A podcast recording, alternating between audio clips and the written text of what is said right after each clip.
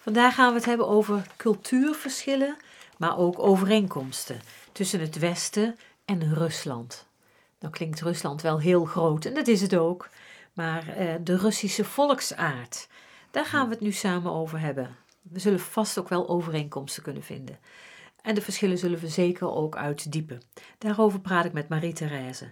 Marie-Thérèse, uh, ik denk dat we voor dit onderwerp om verschillen en overeenkomsten te zoeken in de geschiedenis moeten duiken. Een beetje de historie van het land bekijken. Hoe is het gekomen dat de Rus zo is zoals die is, of zoals wij Westelingen denken dat die is. Dus we gaan even terug naar de geschiedenis, naar het vroege Rusland. Ja, nou nogmaals, ik kan niet vaak genoeg benadrukken dat ik blijf erbij dat wij veel met die mensen kunnen. Ja, zijn hetzelfde. Ze zien er hetzelfde uit. Ze hebben het christendom. En ze hebben uh, heel veel um, ja, overeenkomsten. Nou ja, als je het vergelijkt met een Chinees of iemand die uit het boeddhistische deel komt, wat je ook uh, zult stellen. Maar een, een, groot verschil is, dat merk ik, en het ligt eraan waar je verblijft. Reis je door het land, dan is het nou ja, de Slavische mens algemeen, die bij de bushalte staat en bij de apotheker zit. Of het is in Siberië, waar volkeren leven, um, zelfvoorzienend. Maar over het algemeen uh, is dat een, even een, een, een groot verschil in welke kring je bent. Dat spreekt voor zich. Maar waar zij ooit mee begonnen zijn, dat is het handel drijven met ons, Hanse tijd.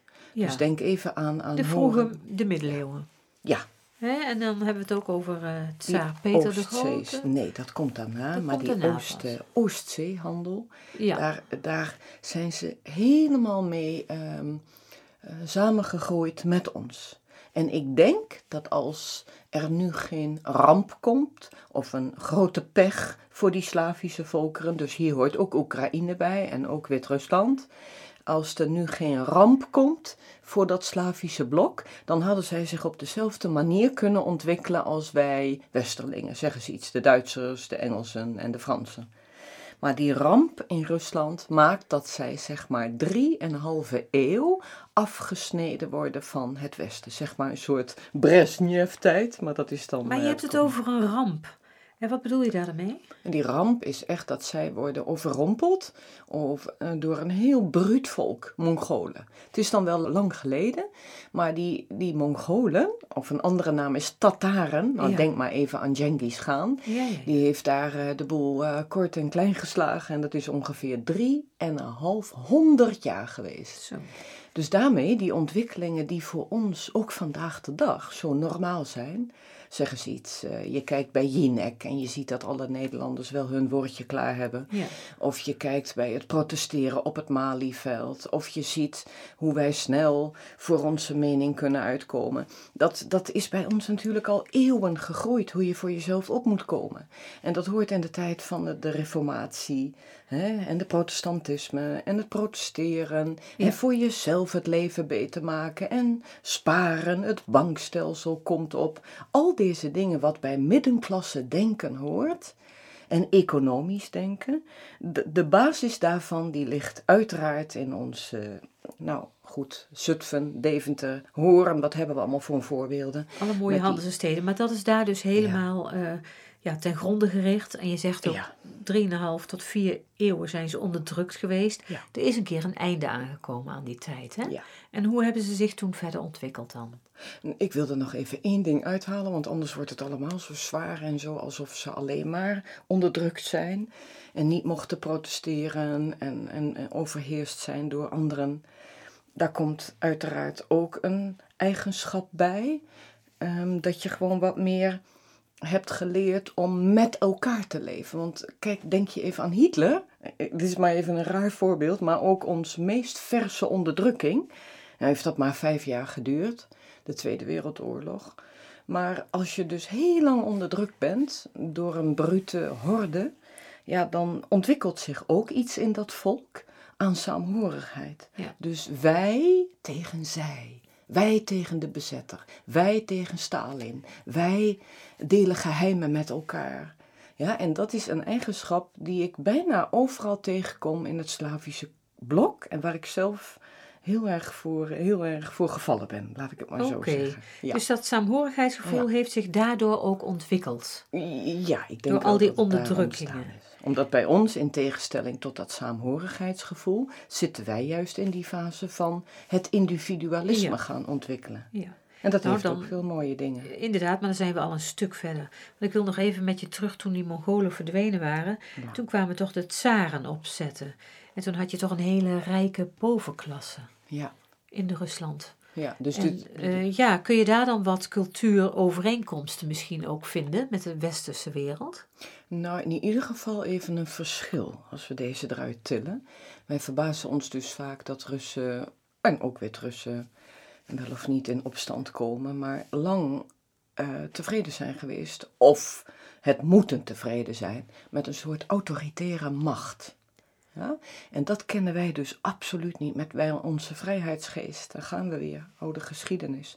Maar na die periode van die Mongolen is omstreeks het jaar 1600, komt er een tsaar, die ken je ongetwijfeld van naam. Die Peter Ja. de Grote weer. Nou, ja. dat is even in, nog één voorganger met Ivan de Verschrikkelijke. Oh ja. En na die tijd komt Peter de Grote. En na die tijd komt weer een andere tsarina, Catharina de Grote, enzovoort, enzovoort. Maar die tsaren, die hebben één doel gehad, tenminste deze tsaren. En dat was vooral zich richten op Europa. Want daar hoorden ze vanuit de oude Hanse tijd bij. ja. En Maar dat die trouwden toch ook met elkaar, hè? Ja, heel goed. Die vorstendommen in Europa Ja. met eh, Russische uh, Ja. tsarenfamilies. Ja, En dan zie je dus ook weer terug in al die schilderijen en alle kunst, hè? Dat Ja. het allemaal toch wel hetzelfde was. Ja, ja, zeker. Zeker. Maar nogmaals, even, even opnieuw, ehm, eh, nog eh, dit punt eruit halen. Die tsaren die willen weliswaar op Europa gericht zijn, tenminste een deel ervan. Ja. Lang niet allemaal hoor. Maar het probleem is, die tsaren hebben natuurlijk ook 400 jaar achterstand.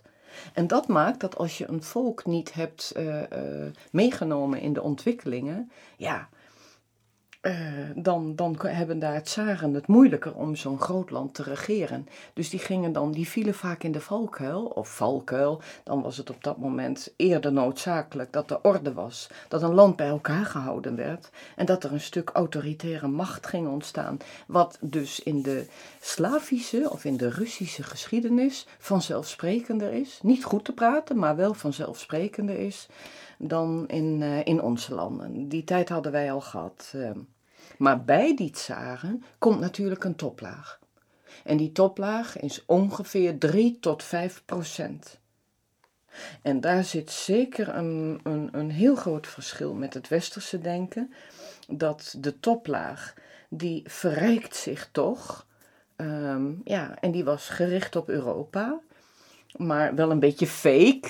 Natuurlijk, de mooiste paleizen. Dus die paleizen van Peter de Grote en Catharina, die verschillen echt niet van Slot Schönbrunn of in Parijs. Hè? Precies. Ja. Dat is niet. Alleen eh, in Rusland is dan de onderlaag, al door die achterstand, niet helemaal meegekomen. De tsaren hadden te weinig tijd. Eh, Peter heeft het wel geprobeerd, Catharina ook. Maar die, die, die onderlaag in Rusland, dat worden lijfeigenen, Tineke. Vreselijk vond ik dat klinken, hè? Dat je dan lijf, een soort eh, slaven dus. Ja, Ja, dat, niks, is, dat zeg je niks in goed. te brengen. Dus je, je bent geen eigenaar Nee. over je eigen lichaam. En daarmee heb je dus een toplaag van ongeveer 3 tot 5 procent. Een onderlaag van ongeveer 90 procent. En daarmee ontbreekt dus dat hele middenklasse denken.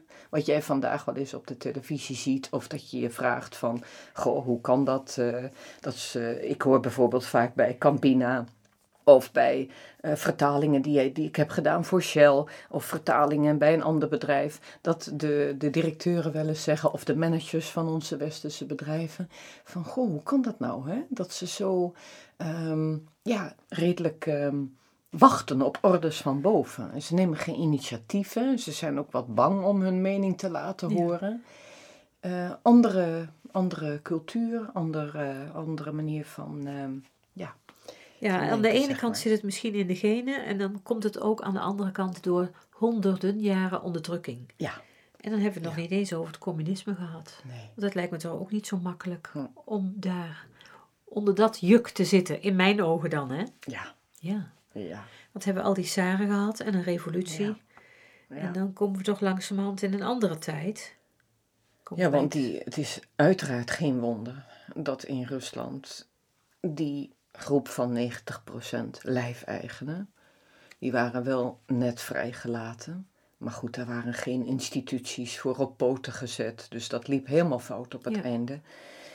En eh, die laatste tsaar, dat ken je nog wel met die, met die eh, vier mooie dochters en die worden ja. doodgeschoten. Maar die massa onderdanen, ook arbeiders, eh, ook ehm, ja, die staatsboeren, maar grotendeels die voormalige lijfeigenen, dat wordt één kolkende massa, kun je het wel zeggen. Ja, die, die zijn vatbaar voor iemand als Lenin, die roept vrijheid, gelijkheid en broederschap. Nou, we kennen het nog wel van onze, onze groot-grootouders, hoe het in Nederland ook nog wel met Henriette Roland Holst, wie hadden we allemaal, Troelstra, gevoelig voor het socialisme. Maar in Rusland was dat niet raar dat het daar kon ontstaan. Dus Lenin greep de macht en hij was eh, de eerste leider van de Unie van Socialistische Sovjet-Republieken, USSR. Zo heeft het heel lang geheten, hè? Ja. Ja, inderdaad. En kwam er toen ehm, een betere tijd voor de gewone man? eh, boven alles, eh, het zou nu te veel tijd vragen. Ja, Misschien ooit nog praten over Lenin en over Stalin. ja. Ik wil daar nu niet over hebben, want Nee, het is het een drama. Het, het- is gewoon een drama dus, wat dus, ook, dus het werd ook niet beter voor de gewone man. Nee, de In hoop de was er. onderlaag. In de eerste jaren was dat te zeker. Dan ga je ook op kunstgebied allerlei eh, moderne stromingen zien. Denk even aan Chakal en Malevich en, en Shostakovich. Al die mensen hadden hoop op een eerlijke maatschappij. Maar goed, Stalin eh, is eh, het gevolg hiervan. Maar Stalin gaat dood in 1953. En dan ehm, krijg je meneer Khrushchev. En die meneer Khrushchev, die is voor ons nog wel bekend, de man die met de vuist op tafel slaagt. En je kunt alles van hem zeggen wat je wilt. En dat hij in het communistische blok hoorde enzovoort. Maar één ding, daar is hij wel mee gestart. En ook later, onder de eh Brezhnev-tijd, begintijd, dan zie je toch een socialisme eh, ja, in wording. Dus Khrushchev begint met voor iedereen gratis water, licht en gas.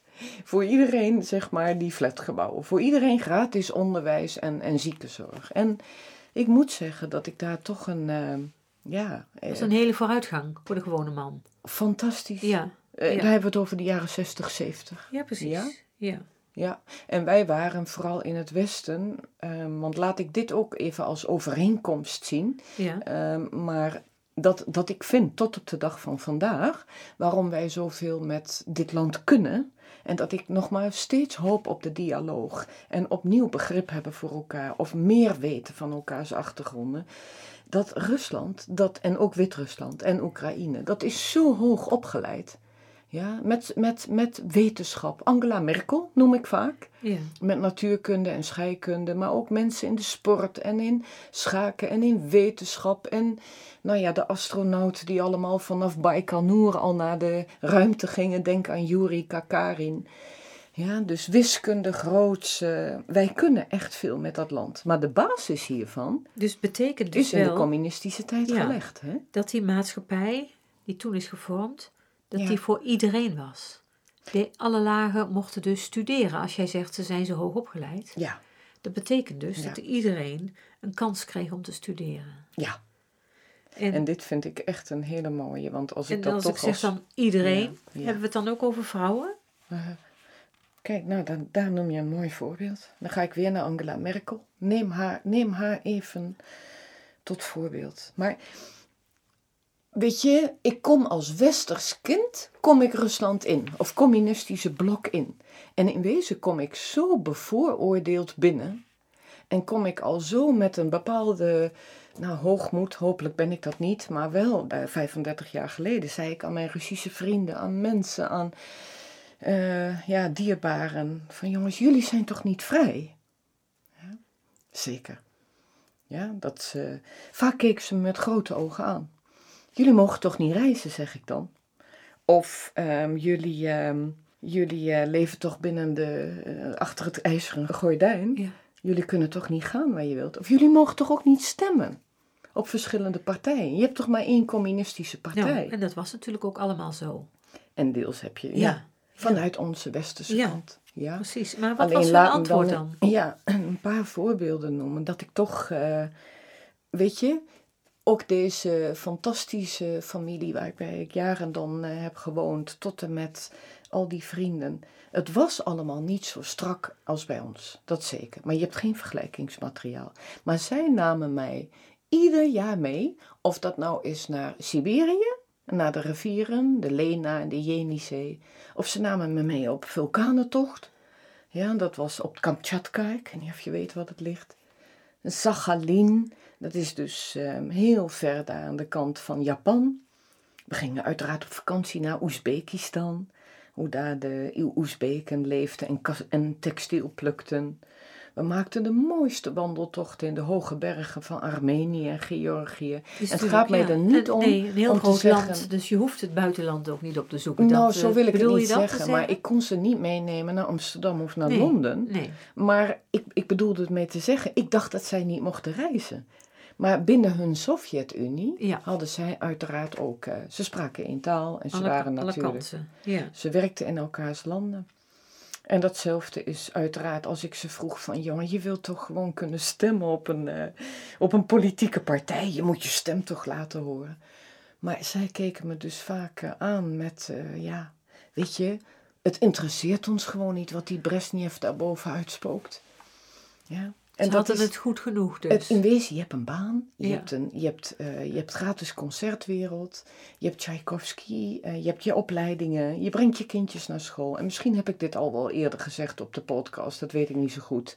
Maar neem het dan niet kwalijk, maar er was ook een bepaalde happiness. Ik wilde maar meer zeggen, ik ben op mijn manier eh, daar geïndoctrineerd naar binnen gekomen, dat die mensen allemaal een grauw en een grijs leven hadden. ja. Maar vraag menigeen in Arnhem of in Amersfoort. Als je met een, een Oezbeekse of een, een Oekraïense dame in aanraking komt.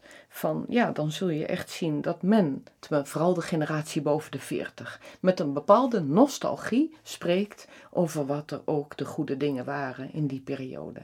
Ja, dat dat systeem later onderuit gaat, dat is vanwege geldgebrek, omdat ze absoluut geen economisch beleid hadden. Het communisme, alles was van de staat. En dat ging natuurlijk een keer fout. Maar we hebben eventjes de goede dingen opgenoemd. En ja.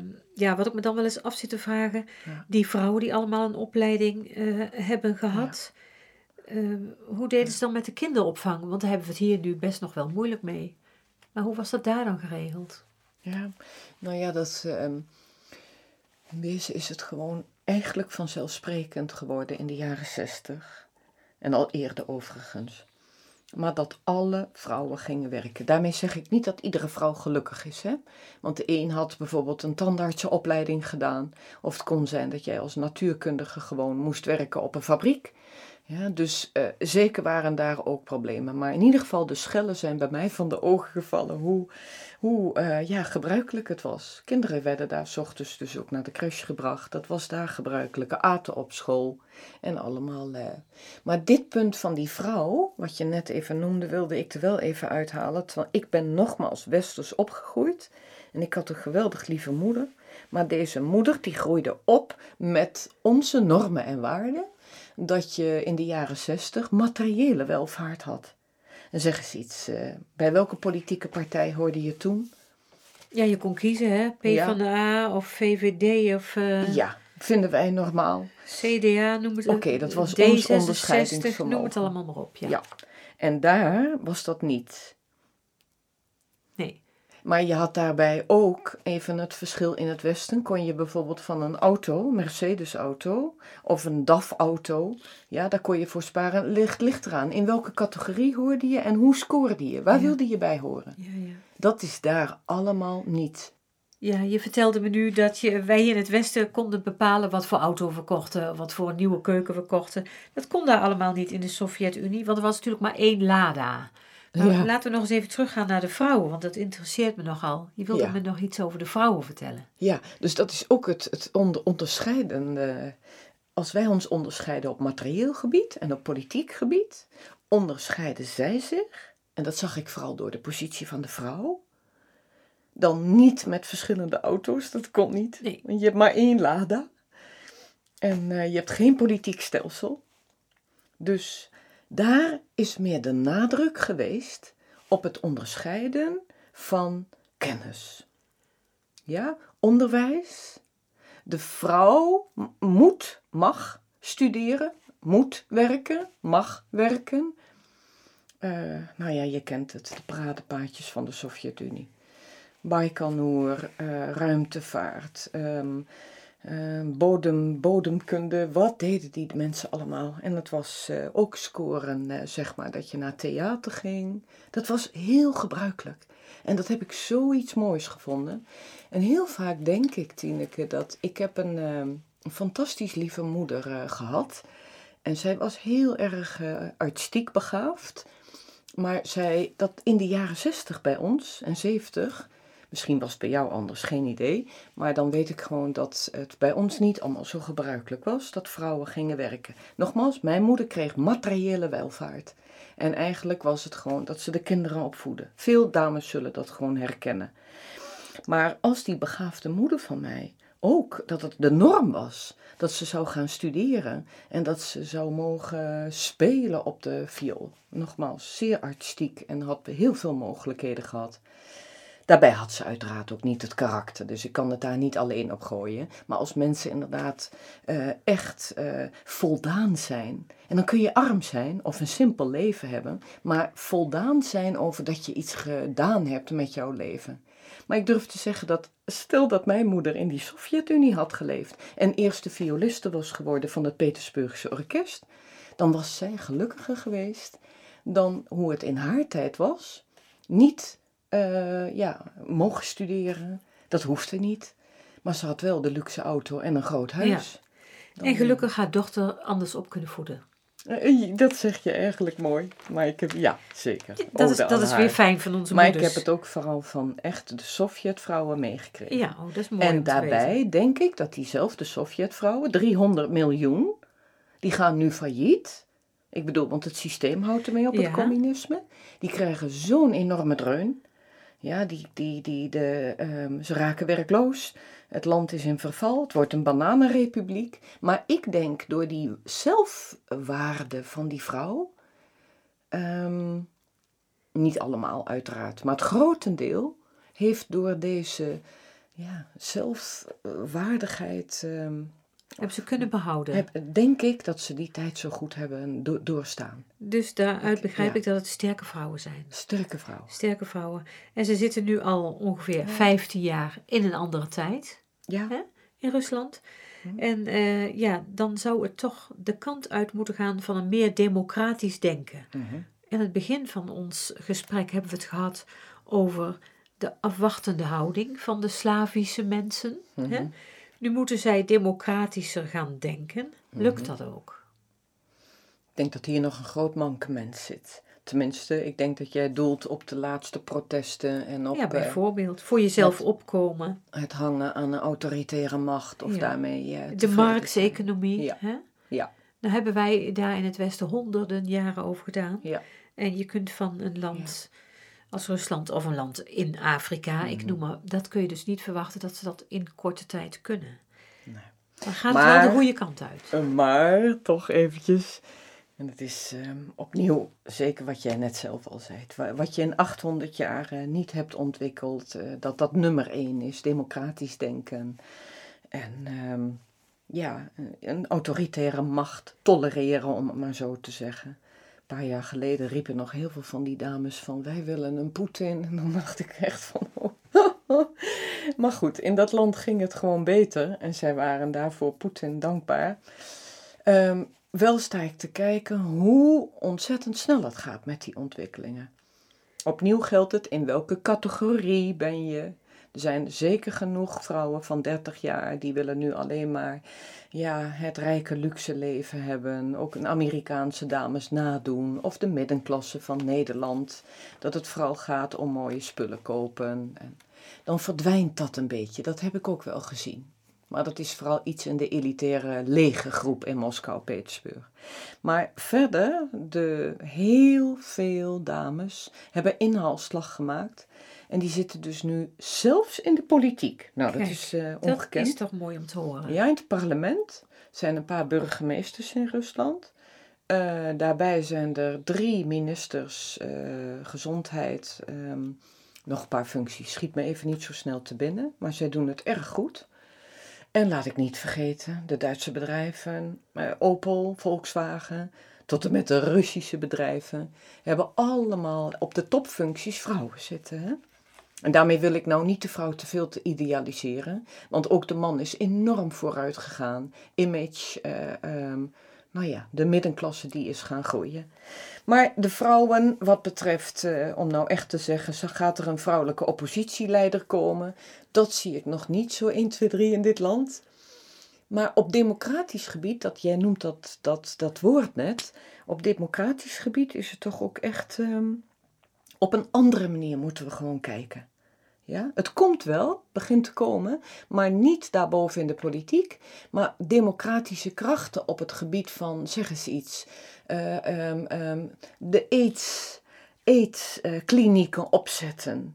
Uh, iedere stad heeft wel een nieuw beleid wat betreft uh, um, zwerfhonden, ja? of de vuilnishopen buiten de stad. Dan zie ik ook hoeveel vrouwen hierin vrijwillig het initiatief nemen. Dus ook democratisch gaan ze... Projecten opzetten, instituties op poten zetten. Ja, en waar we het ook al over hebben gehad, dat de middenklasse zo belangrijk is. Ja. Hè? En uh, bijvoorbeeld ja. uh, mensen die zelf een winkel hebben, dat dat allemaal heel lang heel moeilijk is geweest. Hoe gaat het daar nu mee? Ook um, heel erg stuk beter. Ja. Ja, ik weet dat er nog genoeg corruptie is. Ik weet dat nog genoeg vrouwen of mannen uh, hun ergernis uitspreken over het algehele probleem uh, corruptie. Het is het hoofdpijndossier van het land. Uiteraard niet zo erg zoals in Oekraïne of in andere landen op de wereld. Ook hierin zeer veel vooruitgang. Maar de winkeliers, waar ik een paar keer over heb gesproken, die tien jaar geleden, vijftien jaar geleden nog werden benaderd door die mafiosi. Nee, dat tijdperk is echt voorbij. Zo goed als voorbij. Die hebben het beter. Ja. Dat gaat de goede kant uit. Dus in feite uh, leven ze ook bijvoorbeeld wel in een hele snelle maatschappij, vooral in die grote steden. Mhm. En dan zou het ook kunnen zijn dat ze uh, hetzelfde als in het Westen een burn-out krijgen. Of denken, Mhm. waar ben ik eigenlijk mee bezig? Mhm. Eh, wij laten hier de religie laten we liggen. Daar is nu vrijheid van godsdienst. Ja. Hoe gaan ze daar dan mee om? Nou, dat, zie- eh, dat zie je ook goed. Eh, de jaren negentig was dus zo'n drama. Dan krijg je de wederopbouw. Mm, en daar zijn mensen dus, hebben ze een beetje zichzelf teruggevonden. Maar verschillende lagen in de maatschappij. Dat hoort ook in de middenklasse denken. Maar vergeet niet, in de jaren negentig, dat is vers in hun geheugen. Daar is zo'n wild west kapitalisme geweest, dat dat heeft sommige Russen ook de ogen geopend van wij willen dat gewoon niet. Die hyper, dat hyperkapitalisme, wat we jaren hebben geadoreerd, tenminste dat wij dachten dat dat de juiste weg was, Amerikaans, eh, westers, zoveel mogelijk kopen. Ja. Eh, eh, daar komt ook hectiek bij, daar komt onrust bij, komt ook een leegheid bij, ook een, een supervorm van individualisme. Dus dat alles bij elkaar maakt dat die Rus in die groeiende middenklasse op zoek gaat naar die eigen identiteit. En doordat het vandaag de dag helaas zo slecht gaat tussen Europa en eh, Europa, Amerika en Rusland, is dat land in de armen van China een beetje gedreven. Maar Russische mensen om mij heen die zeggen vooral: wij willen echt niks met China. Want ook van China zijn ze geschrokken. Die zijn alleen maar aan het rennen en aan het vliegen en aan Ja. geld aan het denken. Dus ze zitten daar middenin. En waar ik, eh, eh, wat ik met grote interesse volg de afgelopen vier, vijf jaar, dat is dat de middenklasse, dat kan zijn de mensen van 50, die hard gewerkt hebben, echt voor zichzelf een betere auto wilden hebben, eh, zakelijk alles op de rails, maar die moe zijn, dat ze ook zeggen, wij willen weer wat terug naar onze oude, oude, oude rust, maar ook het op de dacha leven, naar de sterrenhemel kijken, samen barbecuen, op zaterdag ehm, wandelen, eh, ehm, enzovoort, enzovoort. De rust van de dacha, dat is heilig in, in Rusland. Dat begint terug te komen. Ik zie het bij de dertigers, die dan ook hebben gezien van, ja, is het nou dit helemaal? Die snelle social media, echt ook het Westen willen imiteren. En ook niet zo willen zijn zoals China.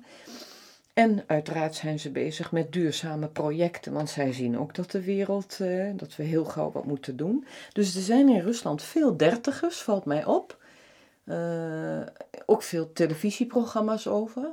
Die gaan naar Siberië trekken om daar duurzame projecten op te zetten. Of collectieve boerderijen. Ja. Uh, um, dus, Een beetje terug naar de oude traditie. Ja, prachtig. Ja, op de juiste manier. Ja. Niet meer onderdrukt, maar Ja. uit eigen, Ja, ja. ja, uit eigen belang en uit eigen ja, ideeën. Ja, Dus de duurzaamheid, eh, dat, dat hebben ze ook hoog in het vaandel staan. Tenminste, de juppen, zal ik maar zeggen, Ja. hè, van, Ja. van Rusland. ja. Eh, maar ik had het straks even over de religie. Dat er nu eh, vrijheid van godsdienst is. Hè? Want dat is daar heel lang niet geweest. Ja. Hoe is het daar dan met, met het, het zoeken naar eh, mystiek en eh, ja, zingeving enzovoort? ja, eigenlijk hoort hij helemaal, hoort dit punt helemaal hierbij. Ja, dus in de communistische tijd kon je niet naar de kerk. Ja, het kon wel. Net als ook weer Angela Merkels vader. Ja, die preekte ook. Maar niet in alle kerken. De, dus de, de Sovjetmens is grotendeels atheïstisch opgevoed. Dat speelt nog steeds voor een heleboel mensen. Net als in Nederland. Dat niet iedereen eh, nog eh, iets met religie heeft. Maar bij ons met een andere ontwikkeling. Precies. Maar in Rusland is het zeker Was het verboden? lang verboden. Dan komen die problematische jaren negentig. Dat maakt dat een land in nood zoekt vaak weer steun bij het geloof. En eh, in de jaren eh, 2005 tot, 2000, tot heden, ja, dan eh, is het dus niet alleen steun zoeken bij het geloof of hulp vragen. Nu is het echt de zoektocht naar in combinatie wie zijn wij Russen?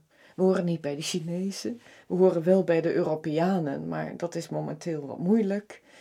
Dus zij zijn vooral, dat kan ook zijn, dat de zoektocht, wat bedoelde Leo Tolstoy? Tolstoy is een grootheid in Rusland, hè? De schrijver. is niet alleen een schrijver, maar ook een spiritueel denker, een filosoof. Een en die ook zei van, we moeten niet alles van Europa willen kopiëren.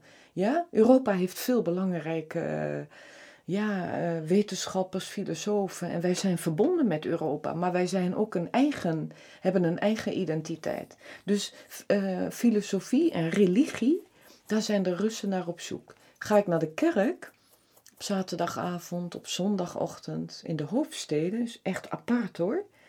Bomvol zijn die kerken. En die zijn, eh, nee, Grieks-orthodox, dat is het niet. Wat is het ook weer? Byzantijns? Nee, ik weet het niet. Ja, ja het is, uiteindelijk eh, komt het allemaal voort het uit hetzelfde, maar. maar het is Ja, ja. Russisch-orthodox. Russisch-orthodox, ja. Ja, Het is een soort katholiek, ja, toch? ja. Ja. Er veel verschillen met iconen en met staan. En Ja. met, en met, maar oké, daar zullen we het dan nu niet over hebben. Maar het geloof Nee, maar ik zie het zo voor me dat er dan zo'n icoon staat en eh, een bisschop met een mijter enzovoort. Voor mij is het allemaal katholiek. Dus mensen gaan weer naar de kerk. Ja, ik merk dat een heel groot deel, en nou hebben we het echt niet alleen over mensen met een, een hoofddoek op. Of een Niet oud alleen de oude dametjes. Met een tand in de mond. ehm, Nee. Het is ook, ook dat, ja, het valt me op hoeveel acteurs en actrices zich daar laten zien. Het stuk bezinning. Het is, het is eigenlijk, eigenlijk eh, vraag ik aan iedereen eh, die naar Rusland gaat van, nou ja, ga zelf kijken. Maar ga ook in deze hoofdsteden of op het platteland. Naar die stilte, naar die ruimte. En zie hoe de Rus op zijn manier, eh, ja, zijn eh, zoektocht heeft. En daar speelt de orthodoxe kerk zeker een Ja. rol. Ja. En nu vooral, Ja. nu wij een eh, vreemde periode achter de rug hebben, eh, hè, een ja- jaar, anderhalf jaar met corona, Ja. zie je in Nederland ook dat mensen zoekende zijn hè, Ja. naar spiritualiteit. Ja. En de Rus is dat dus ook. Dus dat is toch eigenlijk weer een overeenkomst Ja. met elkaar, die we eigenlijk niet hadden gezien, maar waar je dan op deze manier ook weer achter komt. Jij zegt dan ook, ga eens zelf op onderzoek uit en kijk eens of verdiep je eens in de andere kant van Rusland. ja. En de Russen horen ook bij ons en wij horen bij hun. Weet je, en eh, omdat we zoveel met elkaar eh, kunnen, zeg ik altijd. En ik begrijp echt het hele probleem, omdat het zo ver weg lijkt te zijn met de andere taal. En de afgelopen jaren zo weinig contact, zoveel jonge mensen, zoveel projecten zijn allemaal gestopt. Ondanks dat ons het ehm, MH17 een rol speelt, tot en met nou ja, de slechte verhouding, de sancties, bla bla bla. Allemaal nu geen politiek. Maar wij lijken echt op elkaar en we kunnen heel veel met elkaar. Maar de kern van het probleem is het waardenprobleem waar we het nu over hebben. Ja, die normen en die waarden. Dat Rusland kan heel veel van ons leren. En aan de andere kant kunnen zij heel veel, eh, of kunnen wij ook van hen leren. Maar het is net alsof wij in het Westen ook, met veel goede bedoelingen, met ons democratieachtergrond, ja, maar ook met onze overtuiging dat onze vrijheid overal werkt. En dat ook onze, onze burgerrechten, hè, nu het Navalny gebeuren, dat is, dat is voor ons het allerbelangrijkste. En dat is ook belangrijk, Tineke. Zeker. Maar zij hebben dus ook misschien door frustratie van de afgelopen jaren en ook iedere keer dat ze op de vingers zijn getikt, hebben zij zich juist in die eh, hoek, eh, of zijn zij in die hoek eh, gaan zitten van nee, wij willen onze cultuur redden en wij willen eh, ehm, ja, niet door Europa iedere keer als een klein jongetje worden behandeld. En wij, wij, wij willen gewoon ehm, dat dat traditionele belangrijk is. Je had het net over de kerk. Wij willen ook gewoon dat, dat families voorgaan.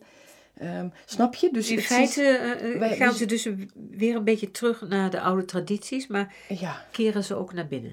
eh, En- dat, en nou, Vergeten ze dan ook de blik op het Westen misschien? Ja, maar dit is toch wel weer westers gevoeld, want dit heeft ook iets moois. Het bewaren van je cultuur, het, het genieten met je familie, het weer terug naar een beetje minder hectiek, minder kapitalistisch, minder. Ehm, want ik blijf zeggen, ik ben als westers kind heel blij met mijn democratie. Maar soms observeer ik ook wel dat wij als een soort missionarissen, dat zie je in ieder televisieprogramma. Hoe wij ervan uitgaan dat er maar één ding belangrijk is, dat is, de, dat is gewoon de, de democratie, de vrijheid en burgerrechten, dus mensenrechten. Dat is nummer één. En wij vergeten soms wel eens dat een ander land die die historie niet heeft gehad, dat democratie op nummer één is, maar dat juist werk en weer een stuk, eh, nou ja, dat je sociale voorzieningen hebt. Dat je wat voor je familie, dat je weer naar theater kan gaan, dat je een stukje traditie behoudt, dat dat ook belangrijk is. En dan maar even tevreden zijn met een autoritaire macht die Ja. die boel. eh, Ja. ehm, Zo je dat dat uitlegt, is dat inderdaad. Nee, is dat dan wel begrijpelijker? ja. En ook heel goed dat je dit ook nu benoemt. Eh, wellicht kunnen wij daar in het Westen dan, eh, behalve die autoritaire macht. Natuurlijk, dat wil niemand. Maar om wat meer tevreden te zijn met de dingen die je wel hebt. Zodat we Ja. dan maar van kunnen leren. Zullen we het daarbij afsluiten, Marie-Thérèse? Zoals jij steeds probeert een brug te slaan tussen Oost en West. ja, Dank je wel daarvoor. fantastisch. Dank je.